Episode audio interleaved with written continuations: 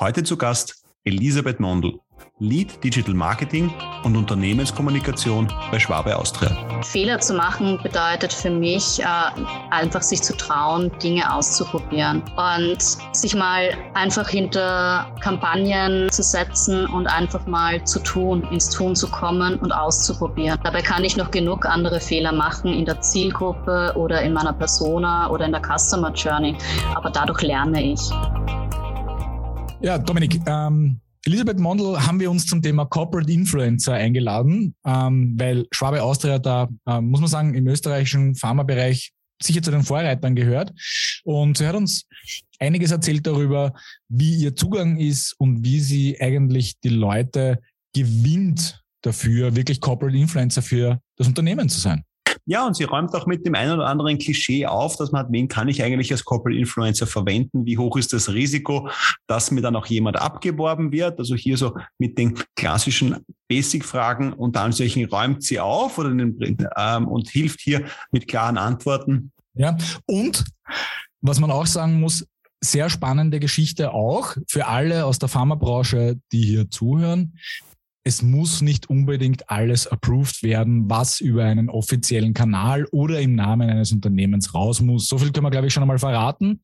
Ähm, da haben die einen sehr pragmatischen Zugang gewählt, der sicherlich auch zum Erfolg beigetragen hat. Und last but not least, die Rolle des individuellen, ähm, des einzelnen Corporate Influencers, dass der nicht zentral vorgegeben die Themen gibt, sondern die Themenhoheit liegt beim einzelnen Mitarbeiter und der eine macht eben Long Format, der andere macht Short Format, der eine macht mehr Persönliches, der andere macht fachlich getriebenes. Also auch darüber haben wir diskutiert. Also wieder mal viel zu erfahren in dieser Folge. In diesem Sinne, ab die Post. Viel Spaß beim Reinhören. Hallo Elisabeth, herzlich willkommen bei uns im Podcast. Vielen Dank, dass du unserer Einladung gefolgt bist.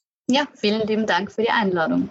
Schön, dass du hier bist. Wir sind äh, virtuell miteinander verbunden, so wie das ja äh, die letzten zwei Jahre schon gemeinhin bekannt wird und haben heute uns dieses Thema Corporate Influencer als Thema gesetzt, wo du sehr viel Erfahrung hast und wir freuen uns darauf, äh, uns damit dir austauschen zu können. Aber für all diejenigen, die dich noch nicht kennen, kannst du dich einmal kurz vorstellen, was waren so die wesentlichsten Stationen, die dich zu dem gemacht und zu dem gebracht haben, wo du heute bist und wer du heute bist? Ich heiße Elisabeth Mondel und zu meinem Werdegang ähm, bei mir war Gesundheits Gesundheitsbranche von Anfang an. Aber ich habe auch eine Menge anderer Erfahrungen gesammelt. Ähm, mein Berufsstart war eine Ausbildung zur diplomierten Gesundheits- und Krankenpflegerin mit 18. Mhm. Da habe ich nebenbei schon als Redakteurin und Pressefotografin gearbeitet.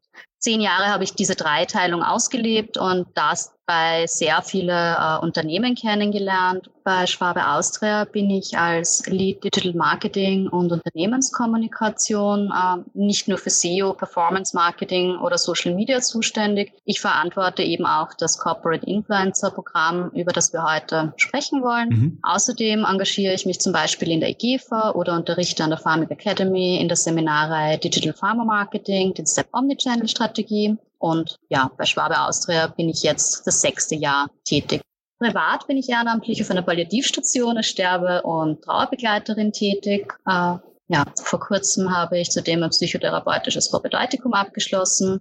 Kurz gefasst, da gibt es bei mir ein Puzzle aus den Bausteinen medizinisches und empathisches Grundlagenwissen durch Krankenpflege, spezielle BWL, Gesundheitsmanagement und damit Organisationsentwicklung, Content-Aufbereitung durch redaktionellen Fokus, digitales Know-how und Diagnostik und Therapie in der Psyche. Und ja. Mhm. Wie können wir uns jetzt, damit wir da ein bisschen ein Bild dazu bekommen, wie können wir uns jetzt einmal eine klassische Arbeitswoche bei dir bei Schwabe vorstellen. So wie ich jetzt mal vermute, schaut jede Woche ein bisschen anders aus. Also es gibt nicht so den Klassiker, Montag 9 Uhr passiert das und am Dienstag und um 10 passiert das. Aber so ein bisschen diese, diese Thematik, weil du ja auch, sage ich mal, auch unterschiedliche Funktionen hast. Aber so, wie, wie können wir uns jetzt einmal sozusagen Lead Digital bei Schwabe, wie schaut so eine klassische Woche aus? Was sind beinhaltet die? Was sind so die wesentlichsten ähm, äh, programmatischen Punkte, die du da ähm, abarbeitest? Ganz unterschiedlich, wirklich ganz unterschiedlich. Ähm, durch das Corporate Influencer Programm ähm, zum Beispiel äh, Coaching oder Meetups. Ähm, wir arbeiten auch äh, sehr viel im Team gemeinsam. Also wir haben natürlich auch unser wöchentliches Schurfix, das Digital Schurfix. Ein Großteil meiner Arbeit besteht aus ähm, Unterstützung meiner Kolleginnen auch ähm, und gemeinsame Erarbeitung von ähm, Texten für das Internet oder von ähm, Werbesujets fürs Internet, aber auch Executive Coaching und ähm, Coaching. Ja, es ist halt wirklich super unterschiedlich ja. bei mir. Ja, also ein sehr umfangreicher äh, Bereich ja, und, und viele, viele unterschiedliche Themen, die du ja abdeckst. Wenn wir mal ein bisschen, du bist jetzt du bist jetzt sechs Jahre äh, bei Schwabe. Was hat sich in den letzten sechs Jahren alles verändert? Jetzt nicht nur was deine Position betrifft, sondern generell die Herangehensweise in der Unternehmenskommunikation, im Speziellen in der digitalen Kommunikation. Wir kommen dann noch zu eurem Spezialthema oder zu deinem Spezialthema, nämlich Corporate Influencer dazu. Aber so im Allgemeinen, welche Veränderungen hast du da irgendwo wahrgenomnnen? Ja, Veränderung ist für mich persönliches Programm. Mhm. Ähm, das kann man wohl schon an, an meinem Berufsweg auch irgendwo sehen. Ähm, privat ist das auch so. Ich pendle dazwischen der Sinnfrage und dem systematischen Change Management. Methoden wie Design Thinking, Organisationsaufstellungen oder, oder Lego Serious Play finde ich super spannend. Deswegen habe ich da auch Moderatorenausbildungen gemacht. Ähm, ich will Veränderung begleiten, Impulse setzen und durch das Erleben äh, Prozesse anstoßen. Mhm. Und das sehen wir auch bei Schwabe Austria. Ähm, wir haben jeden Tag mit, ähm, mit Veränderungen zu arbeiten. Und das ist einfach die größte Herausforderung in der heutigen Zeit auch, dass, äh, dass sich sehr viel sehr schnell ändert und äh, dass man sich dann auch ähm, anpassen muss und äh, Veränderungen mitbegleiten muss irgendwo. Ja, ja. Und die meisten Menschen sind ja naturgemäß erstmal im Widerstand, wenn es um Veränderung geht. Und das sind ganz interessante psychodynamische Prozesse, äh, die auf individueller Ebene ablaufen. Deshalb ist Erfahrungslernen auch so ein wichtiges Thema. Ohne Sinn und Verstehen klappt Veränderung nicht. Und Veränderung bedeutet für mich ein tiefes Eintauchen in den Ist-Zustand und radikales Wandeln. Und ich bemerke das immer wieder, dass Menschen ähm, meinen, sich zu verändern, indem sie Verhaltensweisen verstärken. Das ist aber für mich nicht das Wesen von Veränderung. Alles, was außerhalb der eigenen Komfortzone stattfindet, ist Veränderung. Und das ist nicht angenehm, äh, das tut mitunter auch ein bisschen weh. Und miteinander tut es ein bisschen weniger weh. Das verstehe ich unter Begleitung und unter Coaching. Mhm. Das sind Menschen für dich da, die dich verstehen, weil sie es selbst erlebt haben und begleiten dich auf deinem Weg der Veränderung. Und genau da sind wir auch bei Schwabe Austria. Ähm, da ist ein Miteinander, da ist eine Fehlerkultur, ähm, die ich so noch nie erlebt habe. Wenn jemand einen Fehler macht, äh, das dient irgendwie dem größeren Ganzen, wenn man das mal so sagen kann, weil ähm, dadurch können wir lernen, uns weiterentwickeln und äh, Learnings generieren. Das sind ja jetzt sehr, also du hast eine sehr aktive beziehungsweise unterstützende Rolle, ähm, auch im Unternehmen, beziehungsweise viele, viele Menschen im Unternehmen bei euch dürften diese Rolle ja auch wahrnehmen. Aber was waren denn so die großen Veränderungen, die du jetzt irgendwo so durchlebt hast, beziehungsweise erlebt hast?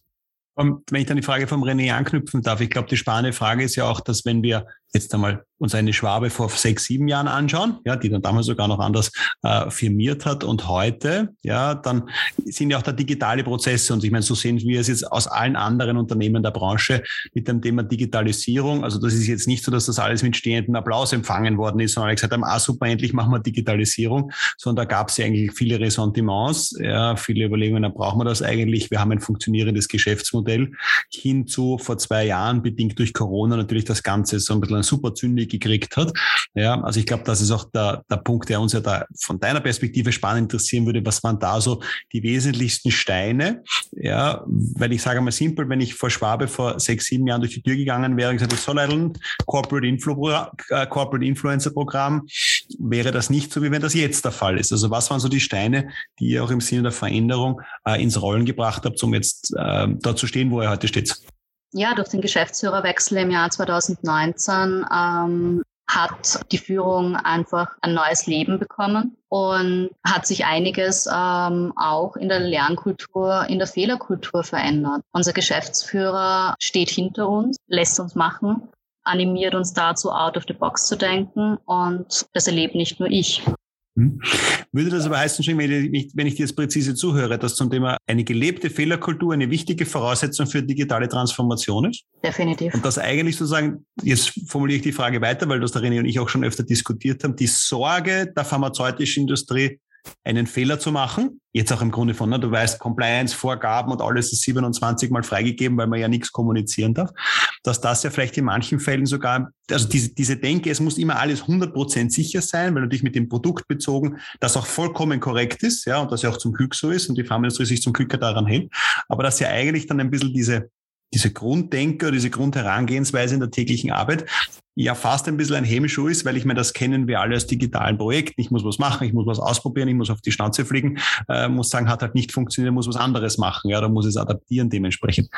Könntest du das, also würdest du das aus der eigenen Erfahrung dann bestätigen oder, oder wo, wo wäre so ein bisschen deine Sichtweise aufgrund auch der Erfahrungen der letzten Jahre? Also ich würde auf keinen Fall Fehler in der Pharmakovigilanz oder in der Compliance-Thematik machen wollen und das machen wir auch nicht. Das sind wir ähm, natürlich mit einem 27-Augen-Prinzip gesegnet, was ich auch gut finde. Ähm, Fehler zu machen bedeutet für mich äh, etwas anderes und zwar einfach sich zu trauen, Dinge auszuprobieren und sich mal einfach hinter Kampagnen, äh, Programme zu setzen und einfach mal zu tun, ins Tun zu kommen und auszuprobieren. Mhm. Dabei kann ich noch genug andere Fehler machen in der Zielgruppe oder in meiner Persona oder in der Customer Journey, aber dadurch lerne ich. Wie weit würdest du, aber wenn du sagst, okay, ja, also man muss Dinge ausprobieren, würden wir dir hundertprozentig unterschreiben. Aber ein spannender Punkt, der dann dazu kommt, ist so nach dem Motto, wenn ich Dinge ausprobieren will, wie lang ist mein Planungshorizont? Ne? Weil unter anderem, wenn ich was ausprobiere, weiß ich ja nicht, kann ich nicht drei Jahre im Voraus planen, weil ich nicht einmal weiß, was in drei Monaten das Thema ist. Ja? Jetzt so ein bisschen die Devise, jetzt spule ich noch einmal zurück. Du hast gesagt, 2019 mit dem Wechsel äh, von Fritz Gammerit dann in die Geschäftsführung bei der Schwabe ähm, hat sich viel bewegt. Ja? Wie ist aber, wenn ihr jetzt über Digitalprojekte etc., was ist da so euer Planungshorizont? Wie weit probiert ihr aus ja, und sagt, okay, wir geben uns für bestimmte Projekte so und so lange Zeit, bevor man dann sagt, okay, ja, hat halt irgendwie nicht funktioniert, man sieht die Learnings und zieht dann weiter. Wie ist da so eure Herangehensweise? Das kommt darauf an. Okay. Das kommt äh, auf äh, den Kanal an, in dem ich zum Beispiel ausspiele. Das heißt, ähm, wenn ich äh, einen Ganz einfach, wenn ich einen Newsletter zum Beispiel habe, ja, und ich habe mein Newsletter-Intervall einmal im Monat, dann kann ich nicht so viele Learnings ziehen, beziehungsweise muss man das Ganze auf ein bis zwei Jahre anschauen, bis ich da eine gescheite Auswertung habe. Mhm. Habe ich aber einen Newsletter, den ich äh, wöchentlich aussende, komme ich viel schneller zu einem Ergebnis, das ich auswerten kann. Das heißt, äh, ich schaue mir das schon von Kampagnenziel zu Kampagnenziel an, beziehungsweise von Tool zu Tool. Wenn ich mit Newsletter arbeite, wir haben momentan einen monatlichen äh, Rhythmus, dann äh, kann ich meine erste Analyse erst nach einem Jahr machen, vorausplane, ich natürlich auch ein Jahr. Mhm. Ich plane auch mit suchmaschinenoptimierten Texten ein Jahr im Voraus. Mhm. Äh, bei LinkedIn planen wir ähm, im Quartal voraus. Da stehen jetzt schon die Texte für August. Okay. Was aber nicht heißt, dass wir an den Plänen festhalten. Mhm. Wie schafft ihr es jetzt aber, sage ich einmal, diese diese Fäden zusammenlaufen zu lassen als der digitalen Maßnahmen. Also ich vermute, dein Schreibtisch ist ein bisschen der, der Knotenpunkt, wo die Fäden, wo die Fäden dann zusammenlaufen. Ja, so aber schaut auch aus. Ja, aber da gibt's ja, ich sage mal, aber da gibt's ja viele Interessen. Jetzt sage da kommt Marketinginteressen, da kommen Salesinteressen, da kommen äh, Geschäftsführungsinteressen, da kommt das Unternehmenskommunikationsinteressen, Legal, Pharmakobilanz, Medizin etc. Ja, äh, wie, wie, wie stimmt sie das ab? Ja, also wie, wie, also du hast vorhin gesagt, ihr habt ein Digital, äh, ein Digitalshow-Fix in der Woche, aber wie, wie dürfen wir uns dort ein bisschen, und das ist da, da zu, zu viele Details verraten werden, aber wie können wir uns ein bisschen diese, die, diese Zusammenarbeit vorstellen ähm, und, und, und auch Themen Themenfindung vorstellen etc. Kannst du da ein bisschen äh, aus dem Nähkästchen ähm, plaudern? Ähm, das Digitalschulfix selbst, das sind Teilnehmende aus meinem Digitalteam. Wir sind da zu fünf drinnen und äh, besprechen all die Dinge, die anstehen für die nächste Woche und ähm, wie weit die einzelnen Tasks sind. Also das ist auf einer sehr operativen Ebene. Mhm. Okay. Alle anderen Abteilungen, da wird viel kommuniziert. Da wird sowohl über Microsoft Teams telefoniert oder über Mail kommuniziert oder einfach über das normale Telefon oder wenn wir uns sehen, äh, auch natürlich persönlich, was während Corona-Zeiten ein bisschen anders war. Aber ohne viel zu kommunizieren ist das nicht möglich. Damit komme ich jetzt dann zurück, okay, also ihr kommuniziert viel, ihr überlegt, ihr entwickelt Ideen. Wir haben jetzt gesagt, es hängt ein bisschen davon ab, auch was ihr vorhabt, wie lange ihr euch die Beobachtungszeitraum bringt. Und jetzt kommen wir zum zentralen Thema ja für heute, bisschen dieses Thema Corporate Influence. Und da würde mich jetzt sozusagen die Geburtsstunde interessieren. Ja, wie seid ihr auf die Idee gekommen? Ja, war das der Geschäftsführer, der gesagt hat, ich hätte das gern? War das eine Idee von deiner Seite? So, wie kommt man auf die Idee bei Schwabe Austria, ein Corporate Influencer Programm ähm, einmal zu launchen. Also wenn man an die, an die, an die Stunde Null oder an die, an die ersten Stunden ähm, zurückdenken. Was war so die Motivation und was war der Antrieb? Ähm, wir haben das LinkedIn-Profil von Schwabe Austria seit April 2020. Wir hatten es schon länger in Planung. Ähm, Corona war da natürlich ein Treiber, es schneller zu tun. Und ich bin seit Mai 2020 auf LinkedIn. Und dann war es so, dass ich auf LinkedIn ähm, das Wort Corporate Influencer öfters gelesen habe und mir gedacht habe, hm, spannend, was ist das? Anfangs dachte ich, okay, das sind externe Menschen, die man dafür bezahlt, dass, ähm, dass sie positiv über, über die Firma reden. Und man dachte, das, das kann ja nicht sein. Also das hört sich irgendwie total seltsam an. Ich meine, gibt es auch, aber das heißt nicht Corporate Influencer. Und äh, ich habe dann ein Buch gelesen. Ich habe ähm, mich äh, weiter auf LinkedIn mit der Thematik auseinandergesetzt äh, und habe dann ähm, festgestellt, äh, dass persönliche Profile höhere Reichweiten erzielen auf LinkedIn als äh, Unternehmensprofile, liegt am Algorithmus. Und dann äh, habe ich das Konzept entwickelt, habe es der Geschäftsführung gepitcht und es ging durch. Mhm. Wenn wir vielleicht einmal bei dem Konzept kurz ansetzen, noch bin mir sicher, wir haben einige Zuhörerinnen äh, dabei, die jetzt vielleicht mit dem Begriff noch nicht so viel anfangen. Kannst du für uns vielleicht mal ganz kurz umreißen, ähm, was Corporate Influencer wirklich bedeutet, ja, und vielleicht auch, du hast ja schon einen, einen kleinen Unterschied zu dem klassischen Influencertum, das man wahrscheinlich über ähm, Instagram und vielleicht auch über diverse andere Kanäle kennt, ähm, was so ein bisschen die Unterschiede sind und, und wo natürlich auch die Vorteile beziehungsweise vielleicht auch irgendwo die Nachteile liegen können in diesem Bereich. Corporate Influencer sind Markenbotschafter. Sie sind erkennbar als Mitarbeiterinnen eines Unternehmens. Im Unterschied zu externen Influencern überzeugen die Kommunikatoren aus dem eigenen Unternehmen durch Authentizität, Engagement und Fachwissen. Prinzipiell ist jede und jeder als Unternehmenszugehöriger erkennbar auf einer Berufsplattform wie LinkedIn.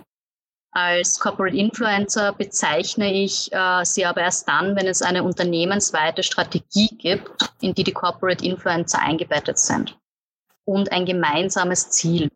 Bei Schwabe Austria ist das beispielsweise Awareness. Vorteil der äh, Corporate Influencer definitiv die Authentizität. Hm. Awareness, wenn ich da einhaken darf, Awareness für diverse Indikationen, äh, in denen ihr tätig seid? Nein? Nein, Awareness für die Marke Schwabe Austria. Für die Marke Schwabe, okay. Gut, das heißt also eigentlich Markenbotschafter, wenn man so möchte. Ja, aber Mitarbeiter-Markenbotschafter sind in jedem Fall äh, per se glaubwürdiger als bezahlte externe Influencer. Okay, und da gilt wahrscheinlich auch der große Differentiator, ja, Entschuldigung, ich finde jetzt gerade das deutsche Wort nicht, ja, ähm, zu dem äh, Influencer, der dafür bezahlt wird, eine gewisse Meinung oder zumindest eine gewisse Überzeugung zu haben, ja, lassen wir mal so ausdrücken. Ähm, der Corporate Influencer ist ja von seinem äh, Wirkungs, von, äh, von der Wirkungsstätte allein schon einmal irgendwo wahrscheinlich hoffentlich davon überzeugt, was er da tut, ja, jeden Tag, wenn er sich da hinsetzt und, und äh, arbeitet und um das wiederum nach außen zu tragen. Was natürlich eine gewisse Glaubwürdigkeit hat, und da liegt, glaube ich, der große, äh, das große Unterscheidungsmerkmal. Jetzt finde ich das deutsche Wort auch. Ja, ähm, jetzt ähm, gehen wir da einen Schritt weiter mal. Ja. Jetzt ist natürlich schwierig zu sagen, ja, wer ist ein guter und wer ist ein schlechter Corporate Influencer. Ja, wir wollen das jetzt nicht an Reichweite messen. Ja, das wäre das wäre wär komplett falscher Zugang. Aber was macht einen, einen guten Corporate Influencer aus? Ja, jetzt ähm, aus, aus allgemeiner Sicht, aber von, aus eurer Unternehmenssicht im Speziellen vielleicht auch. Interesse, weil sonst klappt es einfach nicht. Interesse und Neugierde. Ähm, die sollten Corporate Influencer auf jeden Fall mitbringen. Mhm. An der Thematik an sich. An der Thematik, definitiv, mhm. ja. Mhm. Und wie würdest du jetzt, ähm, jemand sagt jetzt, okay, ich interessiere mich jetzt für den Bereich, ähm, jetzt könnte man natürlich hergehen und sagen, so, wir haben ja alle unsere, äh, unseren Unternehmens-LinkedIn-Account und wir posten da Unternehmensnews und irgendwelche anderen äh, interessanten Themen, die wir halt schwerpunktmäßig besetzen möchten. Und jetzt ermutige ich meine Mitarbeiterinnen, ähm, diese Inhalte zu teilen. Ja, und im besten Fall natürlich auch mit ihrer persönlichen Note äh, noch ein bisschen anzureichen und es noch glaubwürdiger zu machen. Jetzt ich glaube, ich erzähle jetzt kein Geheimnis, dass es so einfach nicht ist, ja, und dass es so nicht funktioniert und dass es dann in vielen Unternehmen eigentlich auch so, sofort auch die Todesstunde von allen Corporate Influencer Maßnahmen. Was habt ihr anders gemacht? Und, und was gibt's für vielleicht so ein bisschen Takeaways auch für unsere Zuhörerinnen? Ähm, ja, das, was du gerade skizziert hast, sind lauter kleine Like-Roboter oder Share-Roboter. Ähm, in unserem Projekt geht es darum, äh, die eigene Persönlichkeit zu entfalten. Das heißt, wir coachen unsere Mitarbeitenden bei Erarbeitung von Selbstbild und Fremdbild und wie es gelingen kann, die eigenen Inhalte, die eigene Personenmarke aufzubauen im digitalen Raum. Das heißt, die Übersetzung der eigenen Persönlichkeit eins zu eins ins Digitale. Mhm. Und das ist dann ein begleitender Prozess, ähm, am, am lebenden Objekt oder ist das eher eine sehr, sehr allgemein, okay, wenn jeder ähm, sein, sein, sein eigenes Bild gut kennt, ja, ähm, und auch ein, sagen wir mal, eine gute Perspektive hat, was das Fremdbild ist, dann lässt man die Leute machen oder gibt es da eine gewisse, äh, weiß nicht, Sparring, Austausch, Coaching-Sessions, die immer wieder laufen, die in einem bestimmten Zeitraum sind und wie lang wäre dieser Zeitraum dann? Also das sind jetzt viele Fragen auf einmal. Mhm, ja, ähm, wir machen von Unternehmensseite keinerlei Vorgaben. Also alles, was die Corporate Influencer machen, ist zu 100 Prozent individuell. Es gibt Einzelcoachings, es gibt äh, Gruppencoachings, es gibt ähm, Workshops, es gibt gemeinsame Meetups. Ja, und innerhalb dieser Formate entwickeln sich die einzelnen Personen so, wie ihr Tempo ist. Das Meetup zum Beispiel, das ist so angelegt, äh, dass wir uns einmal im Monat treffen über Teams, über Video. Jeder hat seine, äh, sein Kaffeeheferl in der Hand. Ähm, jeder kann über ähm, Erfolge oder auch Misserfolge einfach frei raus erzählen. Jetzt frage ich mal nach, was kommt da? Also jetzt, jetzt ja, nämlich auch im Unterschied zum Corporate, also zum, sage ich jetzt mal, vielleicht dem klassischen Influencer oder vielleicht dem klassischen Müll, äh, den man vielleicht abbekommt, wenn man jetzt auf, sage ich mal, den privateren Netzwerken wie jetzt äh, Instagram und Facebook, und da wäre zumindest jetzt meine Hoffnung, dass es auf LinkedIn ein bisschen besser ist. Ja, aber was sind so die Erfahrungswerte, die dann die Kolleginnen und Kollegen haben, die ja ja das jetzt nicht hauptberuflich machen, die sind ja nicht hauptberuflich Influencer, sondern die haben ja alle einen normalen Job bei euch. Ähm, also normal, nicht, dass Influencer sein kein normaler Job wäre, aber ähm, du weißt, was ich meine. Aber was sind so Themen, mit denen die dann konfrontiert sind, wo ihr sagt, hm, da unterstützen wir dann auch wirklich?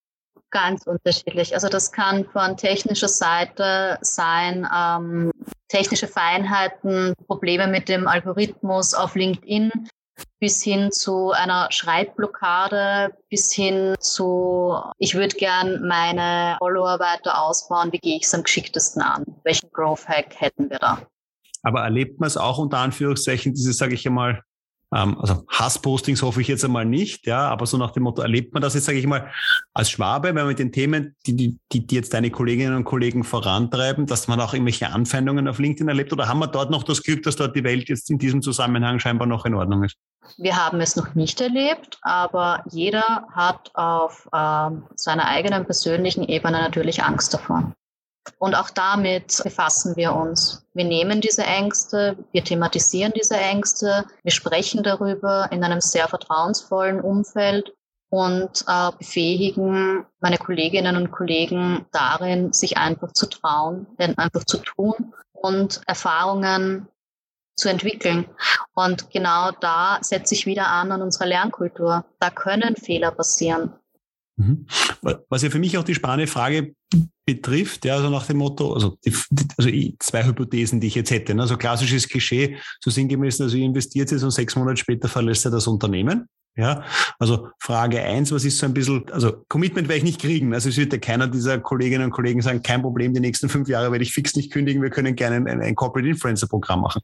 Aber was sind so die, die, die Erfahrungswerte, du hast natürlich vorher darüber gesprochen, dass es unterschiedliche Geschwindigkeiten gibt. Aber was sind so die ersten, also so, so, so ein Zeitraum, wo du sagst, okay, so lange müssen wir uns auf jeden Fall mal Zeit lassen, müssen wir einen ersten Effekt merken, ja, wo wir sagen, okay, da, da, das hat was gebracht, ja, wobei natürlich jetzt gebracht immer sehr subjektiv ist, was war die Zielsetzung etc., bin ich mir bewusst, ja.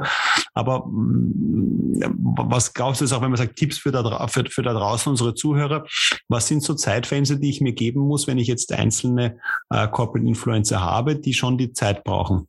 Jeder Mensch ist anders.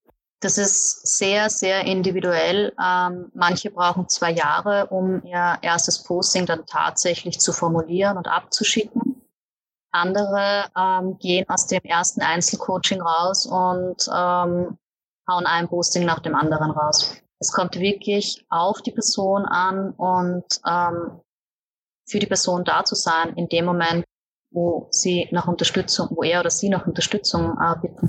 Wie jetzt, ich habe mir das ja mal ein bisschen angesehen auf LinkedIn und da gibt es ja manche, die tatsächlich, ähm, ja, sagen wir mal, öfter die Woche oder sogar im Wochenrhythmus, abgesehen von dir jetzt natürlich, ja, ähm, und, und eurem Geschäftsführer posten, ähm, haben, kann man, kann man sagen, dass diejenigen, die vielleicht so ein bisschen einen Contentplan haben, ja, ob der jetzt abgestimmt ist oder nicht, aber für sich selber, äh, dann da einfach ein bisschen mehr Sicherheit haben oder ein bisschen mehr Struktur haben, diese Dinge zu machen? Oder ist das vollkommen unterschiedlich? Wie würdest du das beobachten?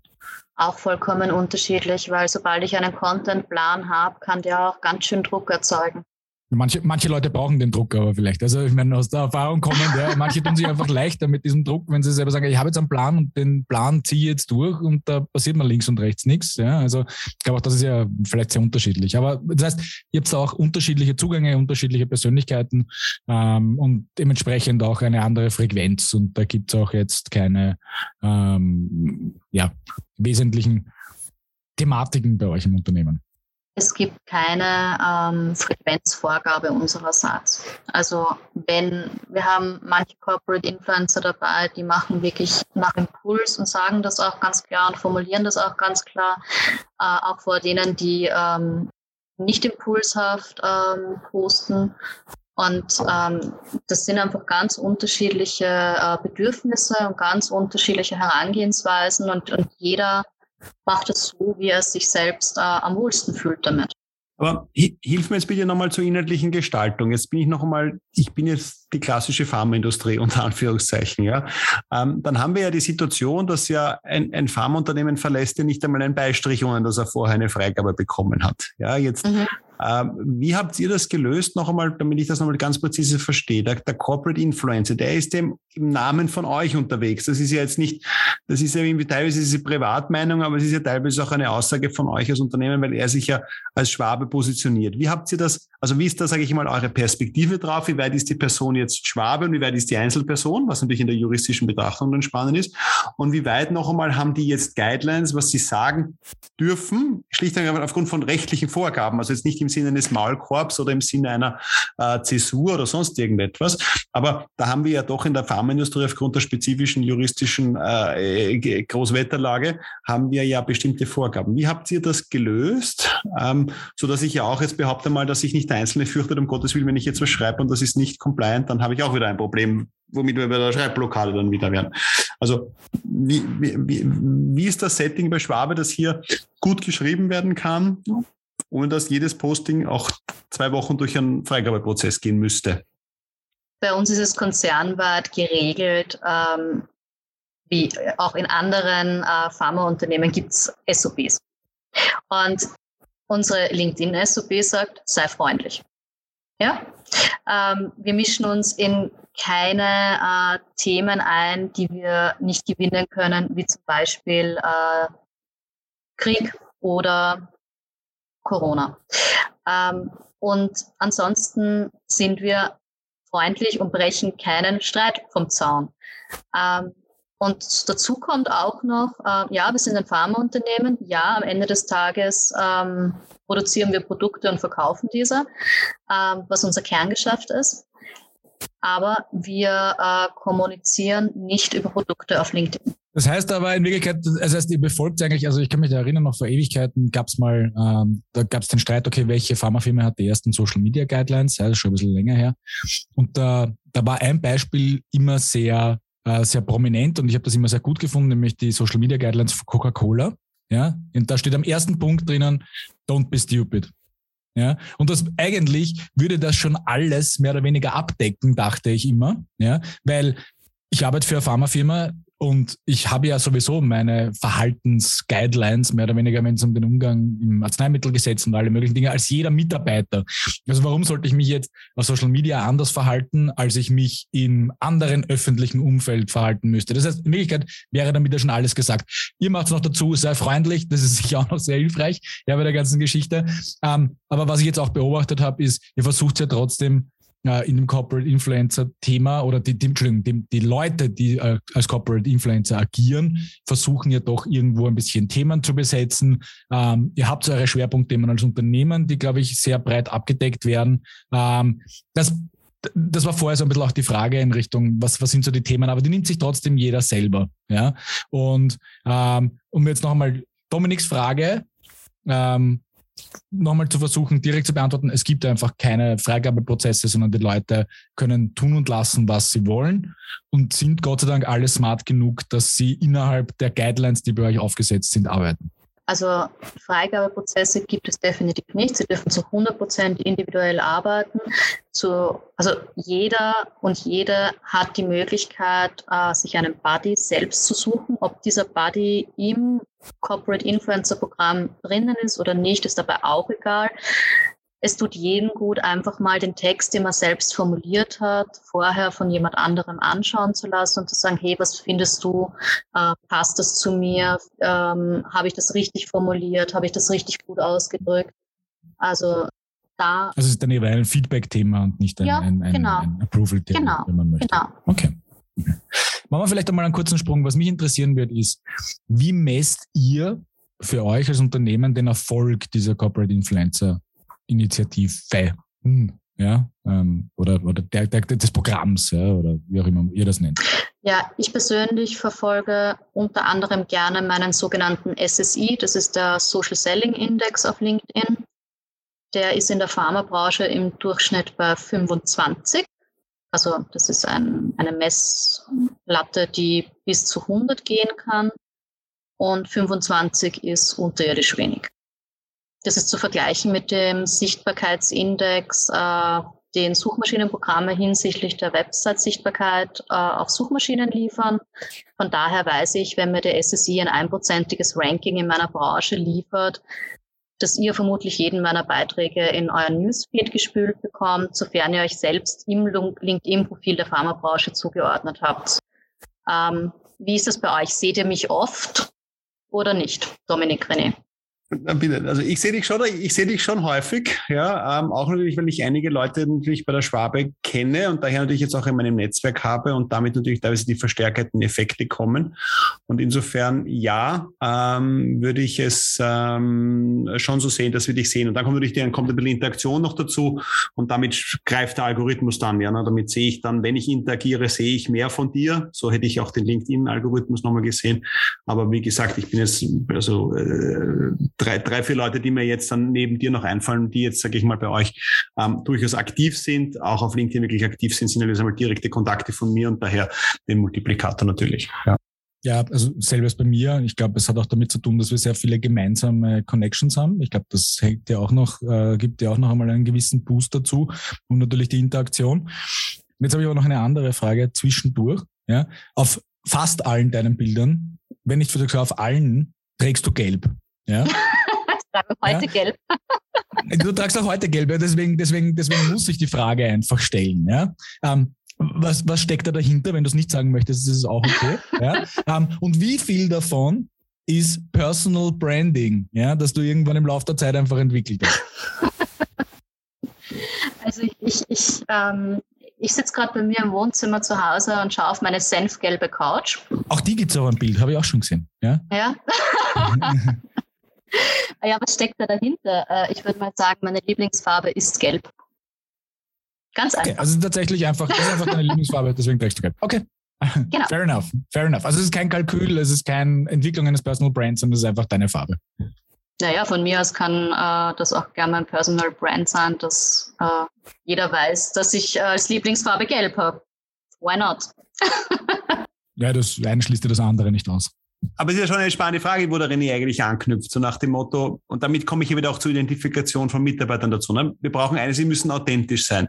Aber wir müssen ja trotzdem teilweise, und ich finde, dieser Balance ist ja sehr schwierig, ne? auch den Leuten helfen, so ein bisschen die eigene Marke zu entwickeln vielleicht. Ja, und ich meine, wir kennen es ja aus vielen Außendienstpositionen, wo halt viele sagen, so sinngemäß, ja, das ist der Außendienst Pharma-Referent in Tirol mit der roten Brille. Ja, also die haben natürlich sich dann irgendwie so ein, so ein unique Piece, äh, dann entweder auf der Nase oder, oder eben haben halt dann immer bestimmte Farben an oder es ist immer der mit den bunten Hemden.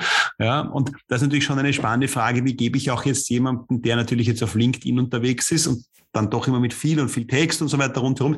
Wie helfe ich jetzt jemandem dort seine, seine Personal Brand zu finden? Ja, weil wiederum nur, wenn natürlich die Personen auffallen, funktioniert ja euer Corporate Influencer Programm auch. Ne? Also ich sage jetzt mal simpel, wenn die, wenn das immer langweilig ist, dann wird das Programm nicht funktionieren, weil dann kriegt es keine Likes auf die Posts und da kriegst keine Interaktion und damit ist der Algorithmus nicht glücklich.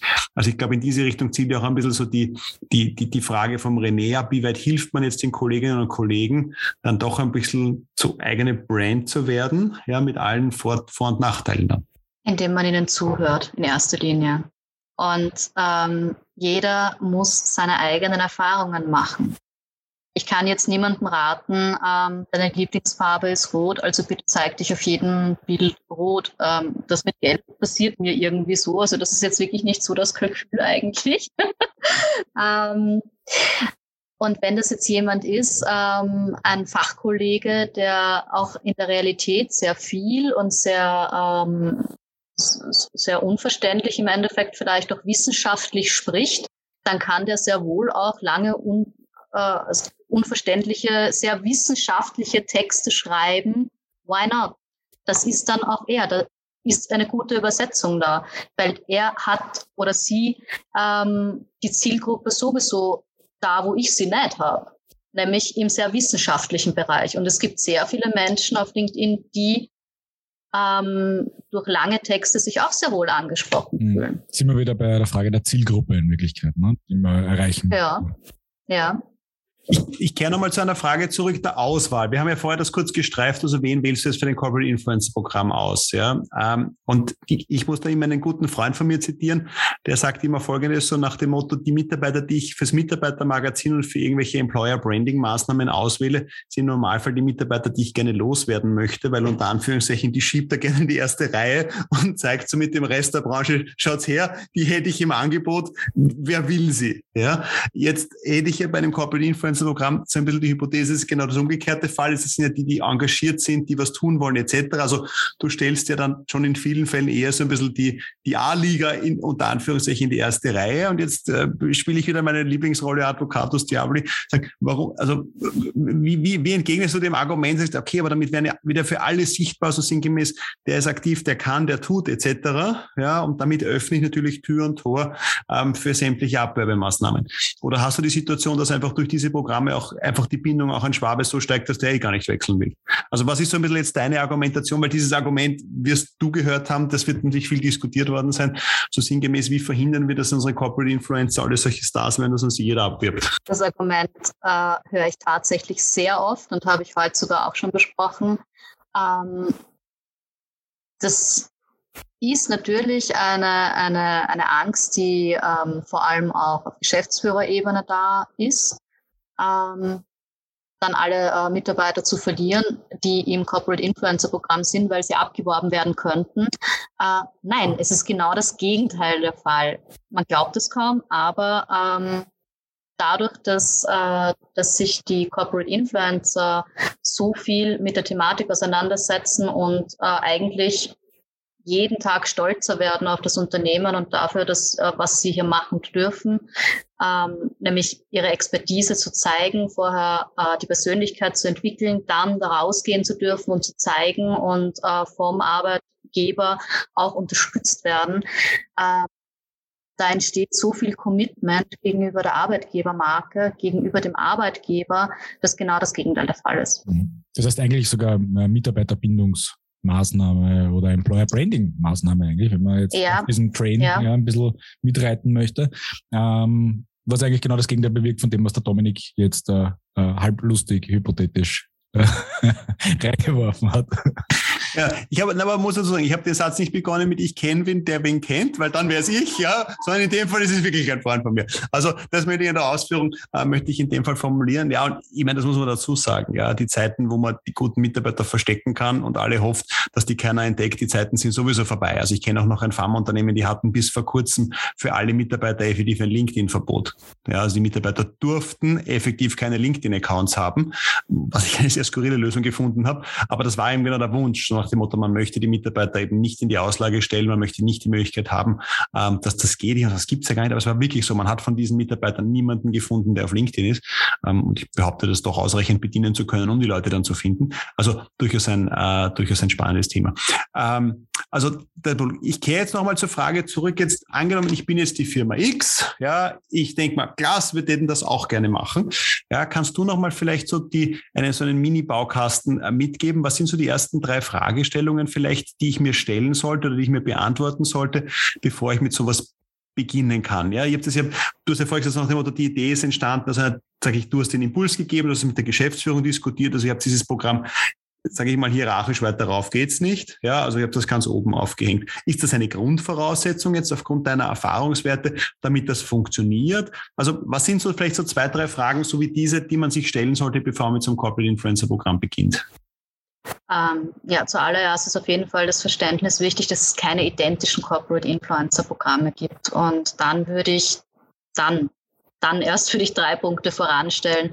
Und zwar Themenkompetenz, Strategiebewusstsein und Kick-Off-Überlegungen. Ähm, was meine ich damit? Ähm, Themenkompetenz, äh, verstehen, worum es geht. Dazu gehört auch äh, zu recherchieren, wie es andere machen, Bücher lesen, also sich wirklich damit auseinandersetzen mal. Ähm, und dann das eigene Verständnis, nämlich äh, verstehen, warum man selber will und wofür, was will das Unternehmen damit erreichen ähm, Kanalstrategie.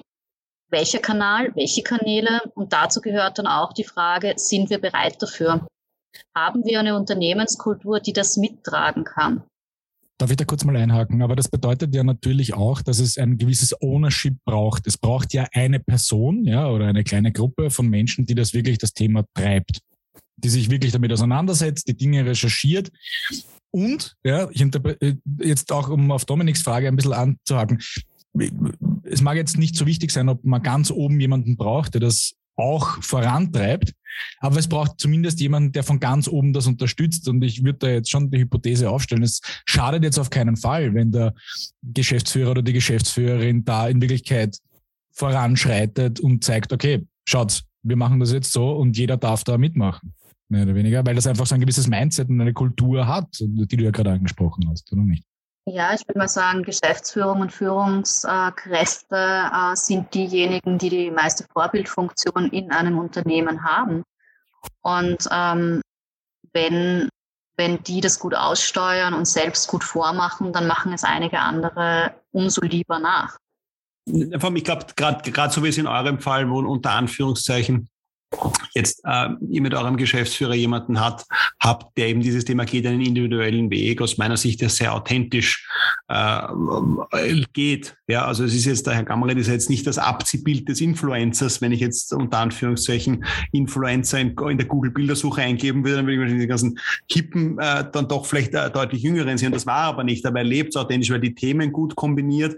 Ich muss, also nämlich sowohl inhaltlich, als auch ich muss an ein Posting immer denken, glaube ich, zum Internationalen Tag der Trainingshose Trainingshose oder so ähnlich, glaube ich. Also Trainingshose plus die Adiletten dann ja. dazu. Also diesen, diesen, diesen Themenmix auch, ja, der aber, und das finde ich ist ja, glaube ich, die große Herausforderung, das auch stimmig rüberzubringen, dass es nicht aufgesetzt wirkt und man sich denkt, okay, gut, da hat ihm jetzt dann jemand aus dem Team vorgeschrieben, so nach dem Motto, du Chef, heute äh, müssen wir das machen. Ja, so man hat ihm das Gefühl, okay, gut, das, die Idee ist vielleicht entstanden im Team, aber er sagt, okay, gut, so setze ich es dann dementsprechend um. Ja, also, und damit, glaube ich, schon diese Vorbildfunktion, sagen nach dem Motto, okay, gut, der geht den Weg halt auch mit, ja, und gibt es nicht nur vor, sondern macht es einmal, sondern lebt halt seinen Teil der ganzen Geschichte, lebt halt schon nochmal mit, ist schon ähm, dann ganz gut. Ja. Ähm, okay, aber das heißt, von der Strategie, also auch sinngemäß, also wir haben das, äh, wo, wo setze ich es an? Das ist sozusagen ein bisschen Frage Nummer eins. Ja.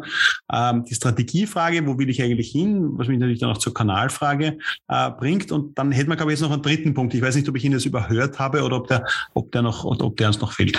Das waren die Kick-Off-Überlegungen. Und da gibt es natürlich unterschiedliche Überlegungen, wie ich das ins Unternehmen hineintrage, nachdem ich natürlich über das Thema Bescheid weiß und dann auch weiß, wie, was bringt es mir selbst im Unternehmen. Ähm, also A, werden Mitarbeiter bestimmt oder gibt es ein Casting? Beides hat Vor- und Nachteile. Und B, auf welche externe Beratung greife ich zu? Das finde ich ganz besonders wichtig, da es äh, dezentrales Wissen braucht in dem Moment. Ich glaube nicht, dass es gelingen kann ohne externe Beratung. Und äh, wir haben da auf äh, Dr. Kerstin Hoffmann gesetzt, ähm, Autorin einiger Fachbücher, unter anderem Markenbotschafter Erfolg mit Corporate Influencern. Das war auch das Buch, das ich ganz am Anfang gelesen habe.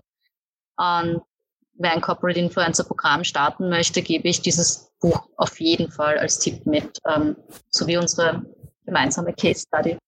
Hm. Gut, wenn wir beides noch verlinken, also sowohl eure Case Study zum Nachlesen als auch ähm, dann dementsprechend das Buch. Also diese intensive Auseinandersetzung. Die, die letzte Frage, die ich jetzt aber noch hätte, ist zum Thema Zeitrahmen, wie ihr gestartet seid.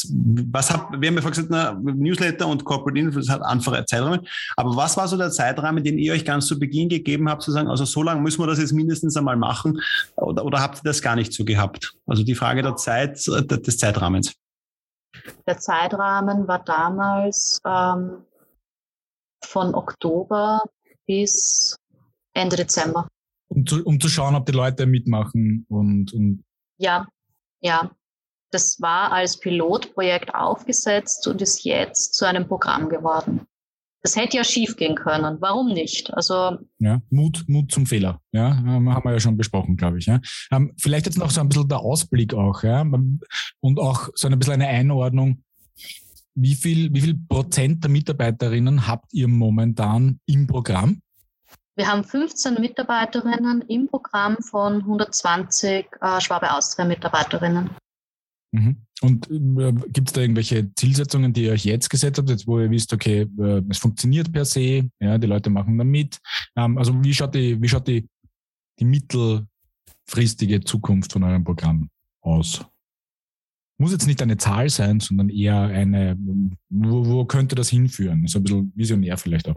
Ja, das anfängliche Pilotprojekt äh, läuft jetzt seit rund zwei Jahren und äh, wir haben das Programm mittlerweile fest im Unternehmen implementiert und wir gehen davon aus, dass es zum Selbstläufer wird. Ähm, ganz neu im Programm ähm, haben wir jetzt eine Side-Initiative, ein sogenanntes Graswurzelprojekt. Darauf bin ich gerade ähm, unglaublich stolz. Ähm, ein Corporate Influencer Projekt ist ja dann erfolgreich, wenn sich innerhalb des Projekts Initiativen von selbst entwickeln. Systemischer Grundgedanke der Autopoese. Ein System lebt dann, wenn Handlungen von selbst entstehen. Und äh, bei uns ist es passiert, dass ein Teilnehmer, der stellvertretende Leiter der Produktion, Moritz Stediner, äh, von selbst auf den Gedanken kam, ob es nicht sinnvoll wäre, ein Thema im Quartal zusätzlich vorzugeben, dass jeder und jeder auf seine eigene Art und Weise bearbeitet. Und da sind wir jetzt auch schon mittendrin. Und ähm, ganz ehrlich, hättet ihr mich vor zwei Jahren gefragt, ob jemand aus der Arzneimittelproduktion einen Content-Themenplan entwickelt, führt und andere dafür begeistern kann, zu partizipieren, ich hätte Nein gesagt. Und hier kommt äh, nicht nur meine Veränderung in der Denkweise zum Tragen. Hier sehen wir auch gut, wie Out of the Box Denken funktioniert in einer offenen Lernkultur wo sich jeder und jeder einbringen kann. Und dabei ist eben auch ganz wichtig, dass es innerhalb des freiwilligen Programms eine freiwillige Initiative ist. Was mich zu meiner letzten Frage für heute führt. Jetzt habt ihr das ganze Programm sehr stark auf LinkedIn gesteuert. Was wäre deine Hypothese?